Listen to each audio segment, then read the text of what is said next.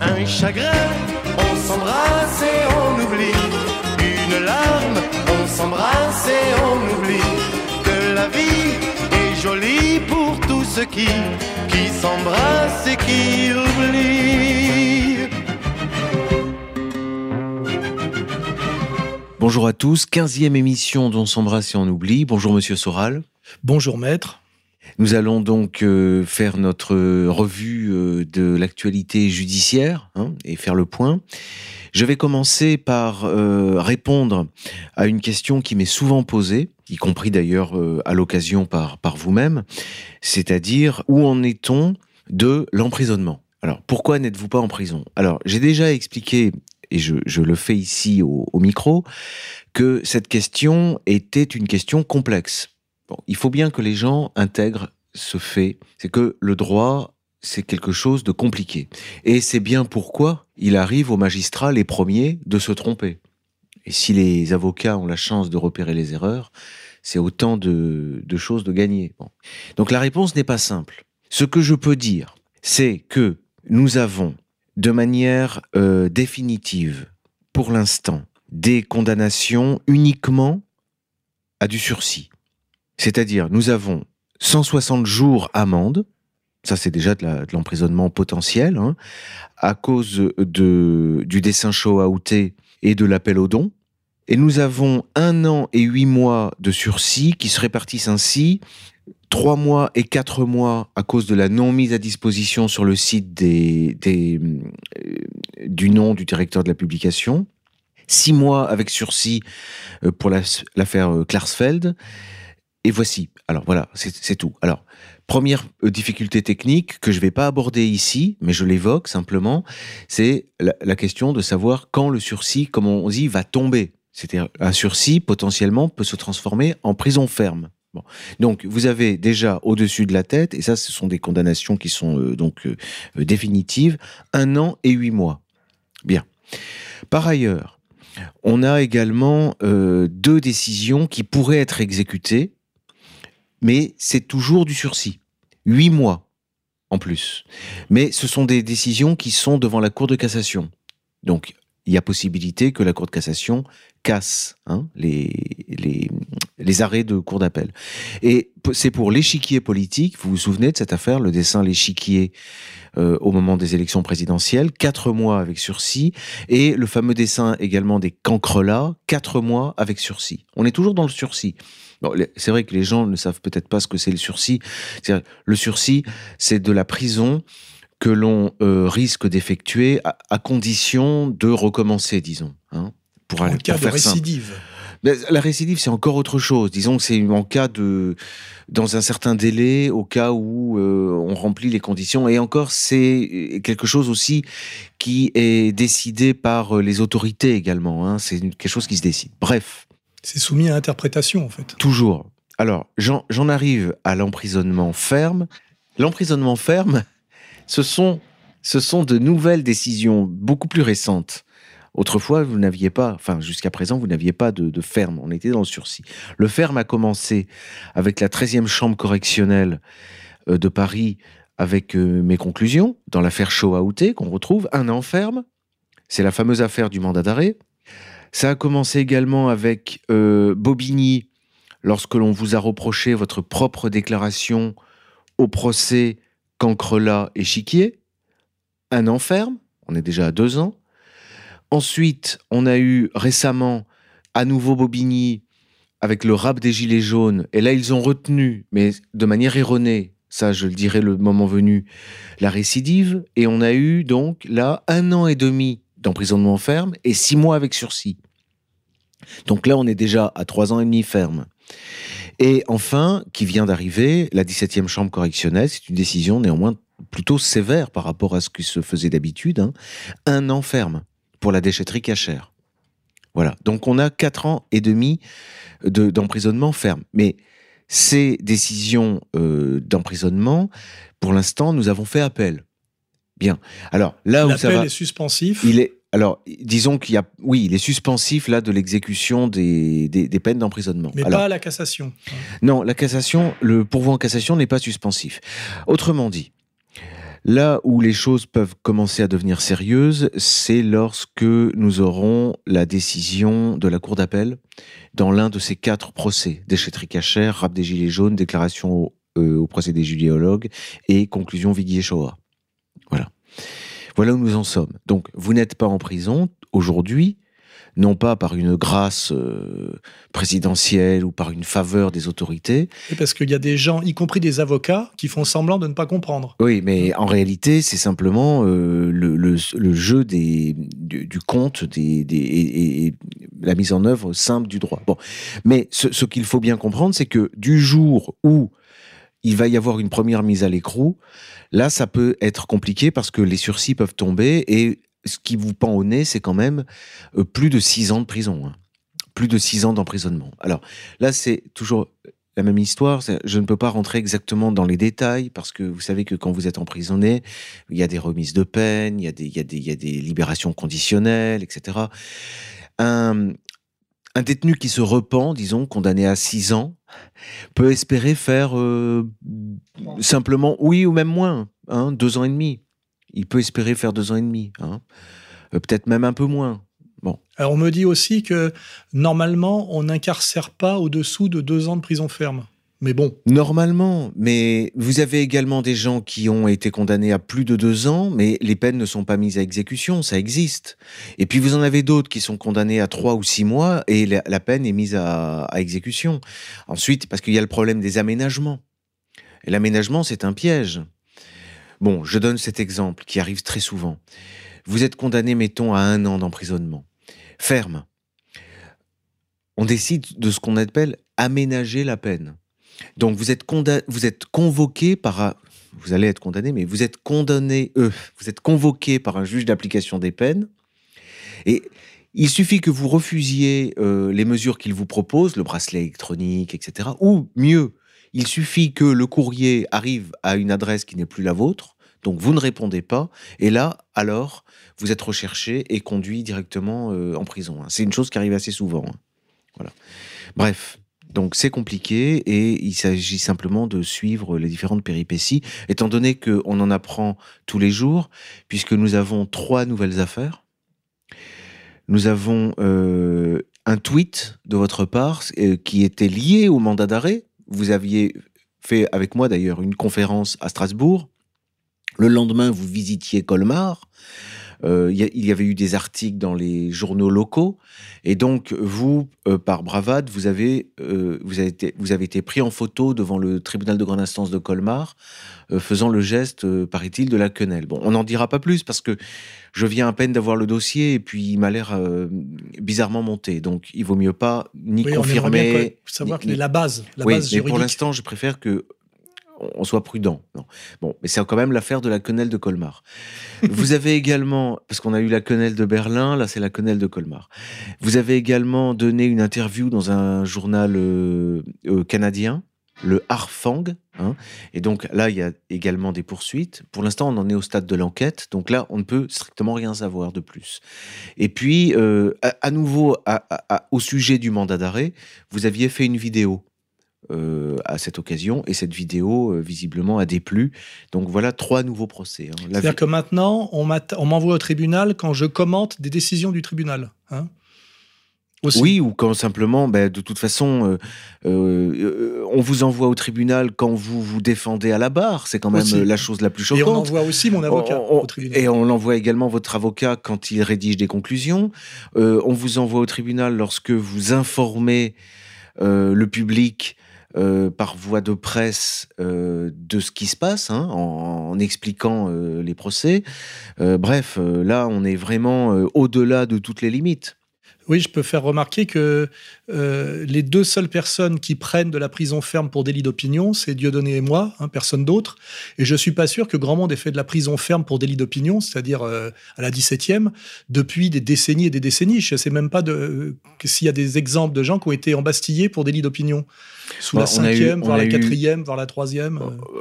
On a eu. Alors, les infractions étaient différentes. Forisson n'a jamais fait un jour de prison, de, par exemple. de- oui, non. À l'époque de Bardèche, les, les infractions étaient, je crois, différentes. hein, mais euh, sinon, on a eu Renoir quand même, euh, Vincent Oui, Renoir, voilà, oui, hein, qui a fait, vrai, je crois, un an d'emprisonnement. Et il me semble que c'est à cause de problèmes justement d'application des peines.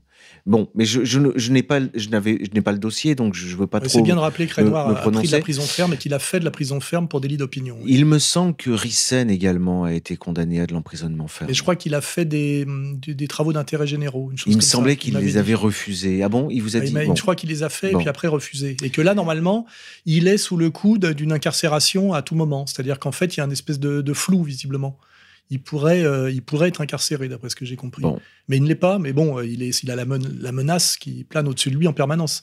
Comme, comme moi, Comme comme, vous. euh, comme Dieudonné. Hein. Comme vous, comme Dieudonné, effectivement. Euh, Bien. Mais pas comme Zemmour. Non. Bon. Mais euh, Zemmour n'en est qu'à ses débuts dans le genre. On verra, on verra. Alors justement, euh, les, récentes condamnations de la récente condamnation de Zemmour, etc. Visiblement euh, euh, fait du remous et on a vu dans le Figaro Vox entretien Eugénie Bastier, qui je crois est une journaliste hein, du Figaro. hein. je l'avais vu interviewer Zaya. Zaya, elle demandait à Zaya son avis sur l'islam. Bon. Et alors là, cette fois, elle, elle fait une interview de Richard Malka Avocat. avocat, De oui, Charlie Hebdo. confrère, ah, avocat historique de Charlie Hebdo. Et aussi avocat de Clearstream face, éton- étonnamment, à. Comment il s'appelait? Le, le- le nouveau patron du média. Denis Robert. Euh, Oui, quand même. Malka c'est, et, et l'avocat qui s'est acharné pendant des années pour Clearstream contre Denis Robert sur l'affaire des effectivement de, de- de- de la blanchisseuse euh, euh, Clearstream. Donc c'est intéressant de voir comme euh, les types, selon les sujets, sont tantôt plus ou moins classables à gauche ou plus ou moins classables à droite. hein. En tout cas, euh, Richard Malka euh, défend euh, farouchement la liberté. Euh, et la Depuis que liberté Zemmour d'expression. est, est mis en cause. hein. Oh, je pense qu'il a toujours été de ce côté-là, il me semble. Mais, mais, mais moi, personnellement, hein, puisque c'est une émission juridique hein, de débat d'idées, comme ils disent, mais personnellement, j'ai toujours été très prudent avec cette idée de liberté. Je n'ai jamais cru à la liberté euh, absolue. Le, le pouvoir a besoin, c'est vital pour lui, de contrôler ce qui se pense et ce qui se dit. Bon, euh, Oui, tout- parce que, le, le- comment dirais-je, la, la- la liberté d'expression et, et l'idée qu'il n'y a pas de délit d'opinion, c'est dès le départ encadré. hein. Euh, Oui, il y, a- une hypocrisie. Moi je me méfie du discours qui promeut la liberté absolue. En général, c'est que ça cache quelque chose. Parce que au nom de la liberté absolue, on va pouvoir, euh, si vous voulez, être d'autant plus euh, répressif avec ceux que l'on accuse de mettre en danger la liberté absolue précisément. Bon, c'est la vieille histoire, pas de liberté pour les ennemis de la liberté, et ça marche toujours.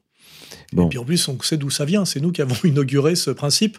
Euh, phrase de Saint-Just, bien, euh, et, et comment dirais-je, euh, étudié par Carl Schmitt. hein.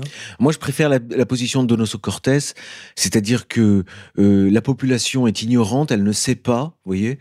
Euh, seule l'Église catholique a la vérité, et, et donc euh, c'est l'Église catholique qui contrôle euh, ce que l'on peut et- dire et ne pas dire. Voilà. Et elle pourchasse honnête. les hérésies, et c'est honnête et c'est franc. Et je pense que on a plus de, de possibilités de s'épanouir intellectuellement dans une société euh, de censure. Hein, en réalité. Parce qu'on sait où sont les limites. Euh, on connaît les limites, elles sont franches, elles sont avouées, euh, que dans notre société qui est qui rend fou les gens, quoi, parce qu'ils Bah, comprennent pas. bien l'argument qui m'est opposé, c'est il n'y a pas de délit d'opinion, mais ça, ce n'est pas une opinion, c'est un délit. un délit. Mais Alors on vous dit par, aille- par ailleurs, enfin dans le même esprit, on a le droit de critiquer euh, une religion, donc d'être islamophobe. Alors vous dit bah donc on a doit avoir le droit aussi d'être judéophobe. On fait non parce que ça c'est de l'antisémitisme déguisé. voilà. Et, et donc vous ne vous en prenez pas à des valeurs, mais à des personnes. C'est-à-dire que on, on, on, rajoute toujours l'arrière-pensée qui fait qu'on sort, on sort, comment dirais-je, du- de la catégorie. hein. Alors c'est ça qui rend les gens euh, euh, complètement euh, inquiets, ils comprennent pas. Alors euh, euh, comment se fait-il? C'est scandaleux. Alain Soral ne peut pas dire tout ce qu'il pense. euh, euh, je suis pour la liberté d'expression, etc. Euh, toutes ces condamnations ne sont pas normales. Euh, en Ou- réalité, Ou alors Apathy, euh, récemment, là, qui dit comment se fait-il que Zemmour peut encore s'exprimer alors que Dieudonné et Soral ne le peuvent plus? Voilà, oui. Voilà. Mais en réalité, D'ailleurs, euh, d'ailleurs, je ne sais pas s'il demande qu'on puisse, nous, s'exprimer à nouveau, ou s'il demande simplement que Zemmour aussi ne puisse plus s'exprimer, parce que c'est pas du tout la même pas la même chose, oui. Mais en réalité, euh, cette cette répression euh, est naturelle, elle est normale. D'ailleurs, moi, je, l'ai toujours dit. Hein. Vous l'avez toujours Il n'y a jamais eu de liberté Dès lors, part, euh, absolue. Voilà, c'est ça qu'il faut comprendre. Et c'est même dangereux, la liberté mais c'est ce que disait également, par exemple, on parlait tout à l'heure de Forisson. Euh, lui disait, euh, la liberté, il la prenait. Hein, contre le pouvoir, malgré la répression, contre la répression, il était prêt à assumer les sanctions, mais on ne le ferait pas taire. Voilà. Donc, euh, il n'était pas naïf au point d'imaginer que nous étions dans un pays de liberté.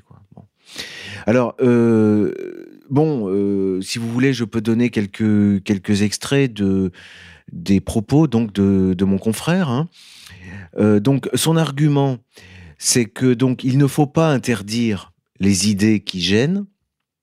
C'est ça, c'est sa thèse. Hein. Il, faut les, laisser tout le monde s'exprimer et dire ce qu'il veut. Alors, l'argument, c'est que, à défaut de pouvoir en débattre, hein, euh, les, mauvaises idées, nous les ruminons, elles métastasent, se répandent d'autant plus facilement qu'il n'existe plus de moyens techniques pour les endiguer, deviennent séduisantes par goût de la transgression et de l'interdit, alimentent le complotisme et créent des martyrs et des héros de la pensée, entre guillemets, non officiels.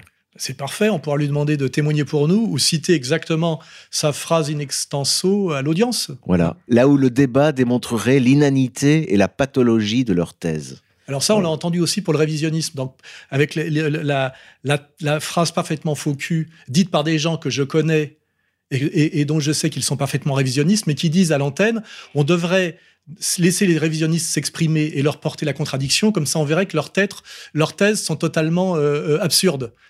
Euh, vous pensez bien que si c'était ça la réalité, il n'y aurait pas eu de loi Guesson. Hein et alors, il, il, il, devient prophète lorsqu'il dit nos sociétés, alors je ne sais pas ce que signifie ce nous, nos sociétés ne survivront pas si nous n'acceptons pas l'expression des idées qui nous blessent. Bah là, j'attends qu'il y ait le mais derrière. Parce que euh, on, on, part avec plein d'espoir en disant enfin ils ont compris. Et puis derrière, il y a le mais qui fait qu'on sépare toujours le droit de Zemmour de critiquer non pas les musulmans, mais l'islam, et l'interdiction qu'il a faite de, de critiquer non pas le judaïsme, mais les juifs dans leur ensemble. Alors qu'en plus, j'ai toujours dit que je m'en prenais pas aux juifs du quotidien, que je parlais de la communauté juive organisée, qu'elle était illégitime quand elle présente, prétendait représenter l'ensemble des juifs. En fait, toutes les défenses cohérentes, on les a déjà faites, et à chaque fois, on a été puni sans nous entendre. Euh, euh, et, je suis même étonné que Maître Malka ne, ne, sache pas tout ça ou qu'il ne, ne vole pas à mon secours, parce que ça fait quand même des années et des années que je subis ce, ce que les gens ont très bien compris comme un deux poids deux mesures, mais il va un double standard, un double langage, voire même. Peut-être faut-il comprendre cette interview comme une façon de voler à votre secours. La difficulté, c'est, si vous voulez, c'est que euh, effectivement, lorsqu'on critique un individu euh, qui se trouve être se rattacher au judaïsme, voilà, c'est ça en fait l'idée, hein, ou être rattaché au judaïsme, on, on, court un risque. Et par ailleurs, il est euh, difficile, effectivement, de critiquer les membres en général de manière vague et indifférenciée de la communauté juive dans l'histoire. C'est assez compliqué. À cause des heures les plus sombres. Alors, sans doute est-ce pour ça, mais alors justement, j'en viens à un, autre passage, puisque Génie Bastier lui, lui rappelle quand même qu'il y a des mots qui tuent. Bon, et que donc, euh, il faut peut-être qu'il y ait des limites. Bon, et ça, peut-être, c'est la vieille racine catholique là, qui, qui effleure. Hein. C'est qu'effectivement, on n'a pas le droit de tout dire. Hein. Bon.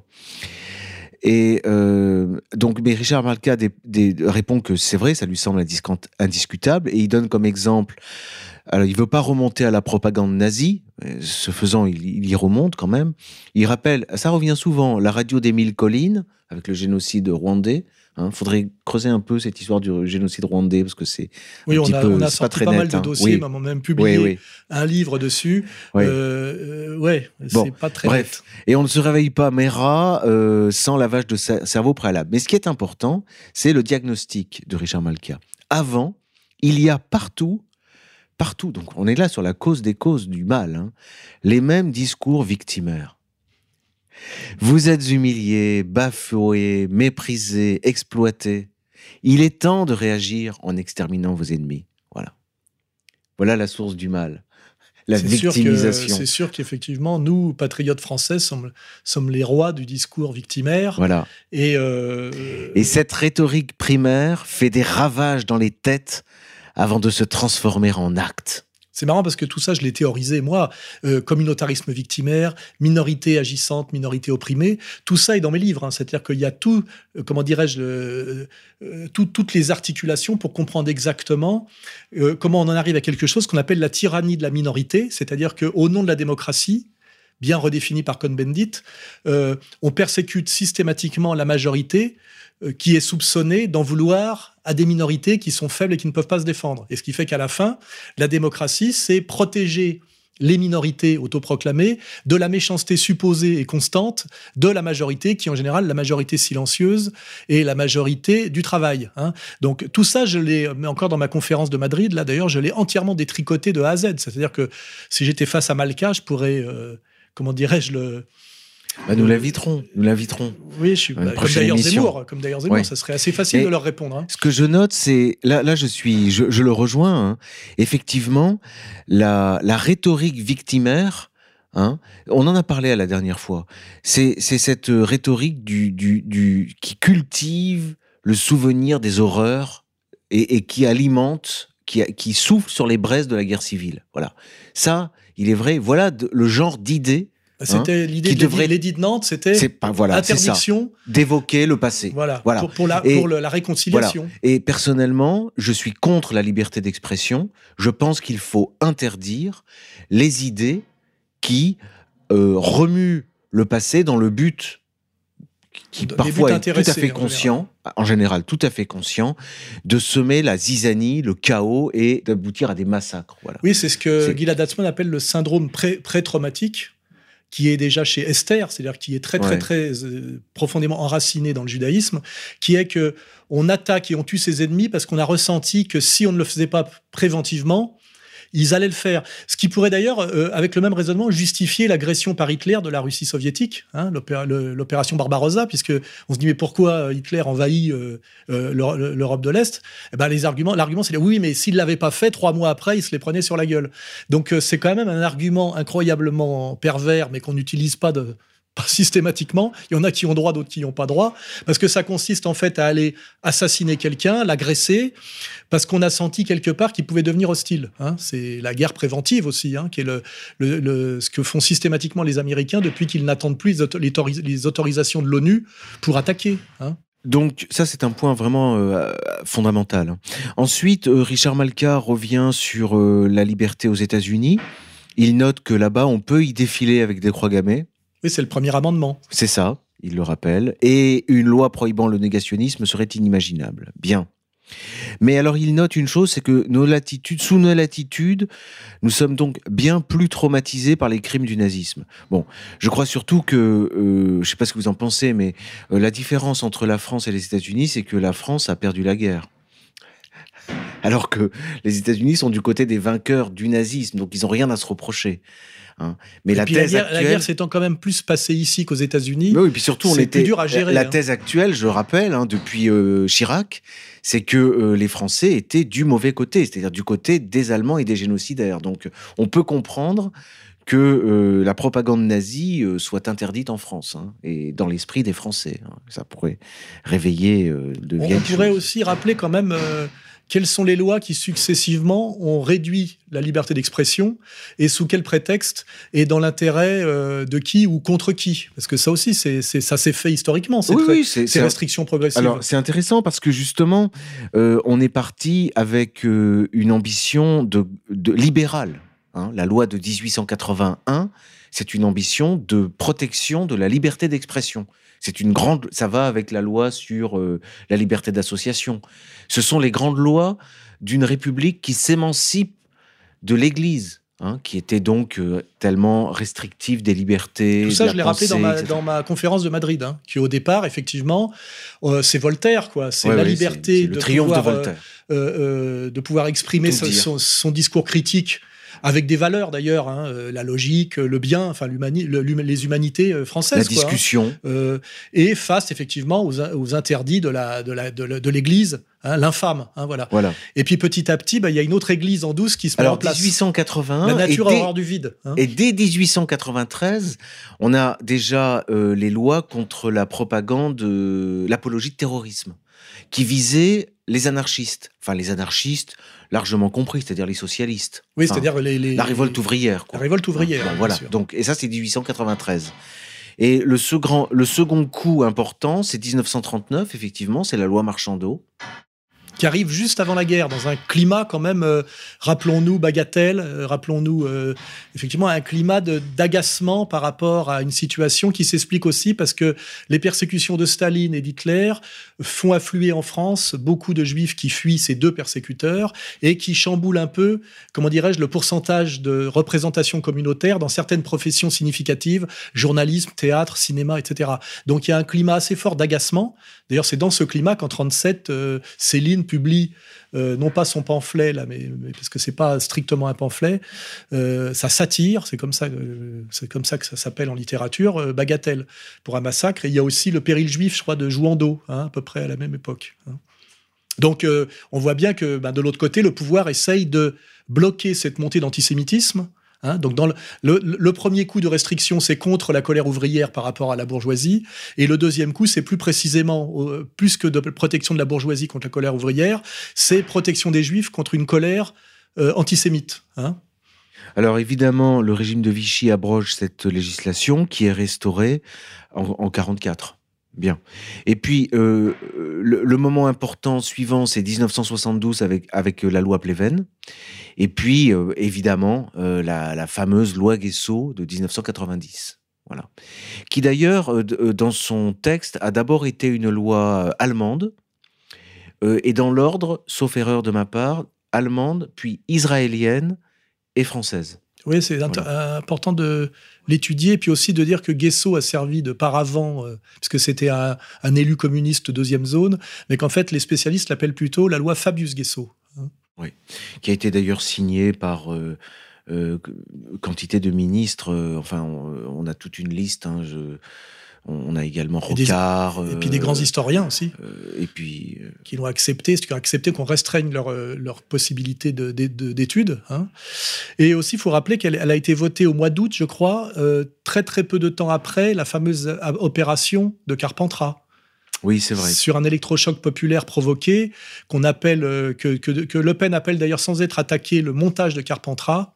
Je rentrerai pas dans les détails, mais on sait aujourd'hui, en gros, que c'est un montage qui de, police, de police politique, euh, de police un peu d'État, dans, dans, laquelle est impliqué Pierre Jox. Hein. Mais ça fonctionne toujours comme ça en France. Les lois contre l'anarchie et contre le socialisme, elles arrivent juste après un attentat à la Chambre des députés. Oui, c'est hein, comme, une phrase, on secouer le peuple avant de s'en servir. C'est une, une bombe qui est jetée, qui fait quelques blessés, peut-être quelques morts, et dans la foulée, dans les jours qui suivent, on vote cette loi. On nous cite toujours ce genre d'exemple, quand on va chercher dans, chez l'ennemi, c'est-à-dire l'incendie du Reichstag. Voilà. Hein. Mais euh, on n'a pas attendu les Allemands ça. pour faire ce genre de truc. Et, hein. d'ailleurs, je l'ai déjà dit euh, il y a pas longtemps, j'ai compris l'incendie du Reichstag euh, avec l'affaire Charlie avec les attentats de Charlie Hebdo. Oui, oui, c'est toujours les mêmes. C'est là qu'on retrouve euh, les mêmes méthodes employées, mais qu'on ne dénonce que quand elles sont faites par les, ennemis de la liberté. quand c'est les amis de la liberté, on peut appeler ça une, une, expression paradoxale de la liberté. C'est au nom de la liberté que c'est fait, donc c'est excusable, je pense. Hein. Bien, écoutez, euh, voilà pour aujourd'hui de mon côté. Non, non, non, euh, j'avais noté encore un deux petits trucs. Moi, aussi, moi aussi, hein? Ah mais c'est des choses sur lesquelles je vais, je vais plus. Enfin, vous, j'en suis informé. Je sais de quoi vous allez parler, et vous m'en avez informé. Vous m'avez alerté d'abord sur euh, parce que voilà, dans quel contexte est-ce que nous parlons? Nous sommes le euh, le, le 10 le 10 octobre 2019, 2019 euh, et euh, c'est hier qu'a eu lieu, ou avant-hier, un attentat donc en Allemagne. Oui, un attentat en Allemagne par un, néo-nazi Alors, bah, on est tout à fait dans abruti. C'est ça, alors on est dans le thème. Oui. Voilà, les esprits s'échauffent. Et qui euh, essaye de de, de, de, de, commettre un attentat gravissime sans doute s'il était arrivé sur une synagogue, mais bêtement, il n'arrive pas à ouvrir la porte. Du coup, il tue deux personnes devant un kebab. Mais c'est quand même un attentat antisémite, même si. et alors, non, ce qui est notable, c'est deux clients. ce qui est notable, ce qui est important et inquiétant, c'est que il y a des gens qui sont en contrebande, cachés, pour profiter de l'occasion, pour essayer de pousser et de pousser au crime. Bah, on a hein aussi le fameux Bernardo dans un autre, euh, dans un autre genre, parce qu'on a d'un côté des, des, nazis abrutis et de l'autre côté des, des, radicalisés islamistes qui peuvent être parfois sourds-muets et antillais. Hein. Mais dans les, dans les deux cas, ça justifie de la répression, de l'État policier, et puis aussi de la haine communautaire. De la délation. de la haine communautaire aussi, puis de la violence sociale. De la suspicion, du stress. Oui, oui, bah, ça fait monter la, tension. En période de crise économique, en plus, ça peut être utile. Hein. ça dévie le sujet, ça justifie euh, un, pouvoir de police. Et puis d'ailleurs, euh, ce qui est frappant, c'est que euh, c'est une offensive religieuse qui est menée. quand je vois le ministre de l'Intérieur dire qu'il faut repérer les gens qui se laissent pousser la barbe, qui ont des traces de sur le front parce que ça veut dire qu'ils ont ils prient ils, prient, et puis la troisième chose, c'est, euh, je crois, ah oui, il refuse de serrer la main ou de faire la bise aux dames. Euh, il refuse de serrer la main. Vous voyez, par exemple, vous passez de la bise au baise-main, ben, vous êtes euh, possiblement en voie de radicalisation soupçonné de radicalisation. Oui, parce que c'est étrange, c'est extrêmement peut, misogyne. On peut soupçonner des gens de radicalisation pour pas grand-chose. Par contre, des, des, des radicalisés patentés ont des habilitations, comment ça s'appelait, secret défense, à l'intérieur même du, de, de, la préfecture de police. Donc, à ce niveau-là, je dirais, d'incompétence ou d'incurie, ça peut peut-être être, euh, être volontaire. C'est un peu. Euh, euh, enfin, toujours la, la, question qu'il faut poser à qui profite le crime? Hmm. Qui a intérêt à ce que ça se tende sur ces sujets-là en France? Et est-ce que c'est pas. est-ce que, est-ce que.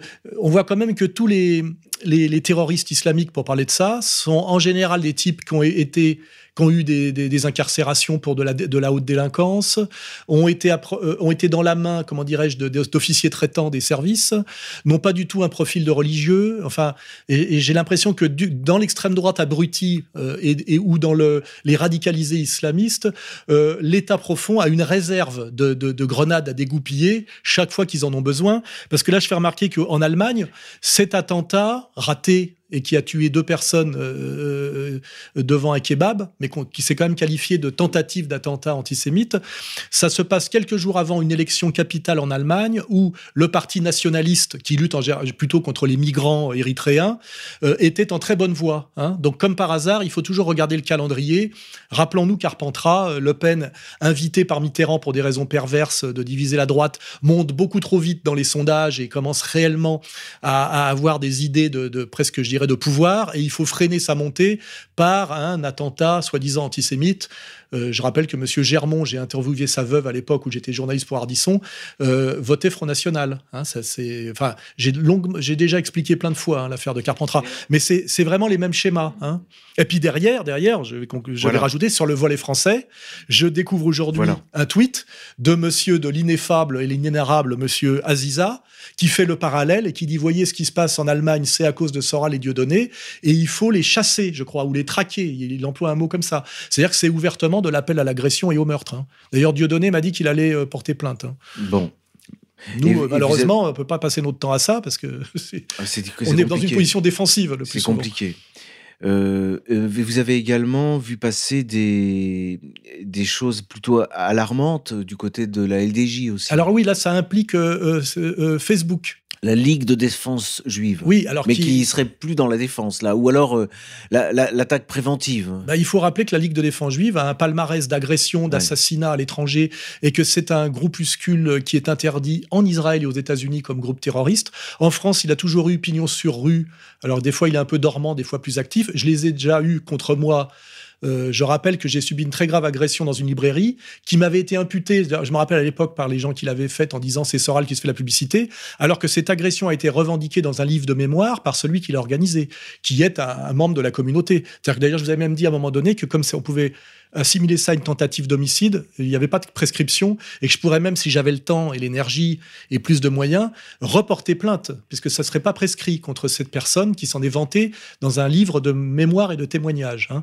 Donc, pour rappeler que l'ALDJ est réellement un groupuscule qui produit des agressions en France depuis des années et des années, et là, je suis étonné de voir qu'ils ont un, comment dirais-je, une page sur Facebook, même si les échanges là dont on parle sont, sont privés, mais ils ont quand même une page sur Facebook, alors que je crois que Facebook a une espèce de charte communautaire qui normalement vire tous les gens qui appelleraient plus ou moins à la haine. Je rappelle que moi, je suis interdit de Facebook, ER est interdit de Facebook, beaucoup de gens sont interdits de Facebook aujourd'hui, mais la LDJ, elle, qui a un palmarès d'agression euh, incomparable, puisque moi je rappelle que jamais personne n'a agressé personne en mon nom, eux ne sont pas interdits euh, euh, par euh, Facebook. Donc, il faudrait peut-être demander à M. Zuckerberg. Bon, je sais pas lui, je pense pas que ce soit lui qui s'en occupe directement. Mais pourquoi, une fois de plus, ce deux poids, deux mesures hein?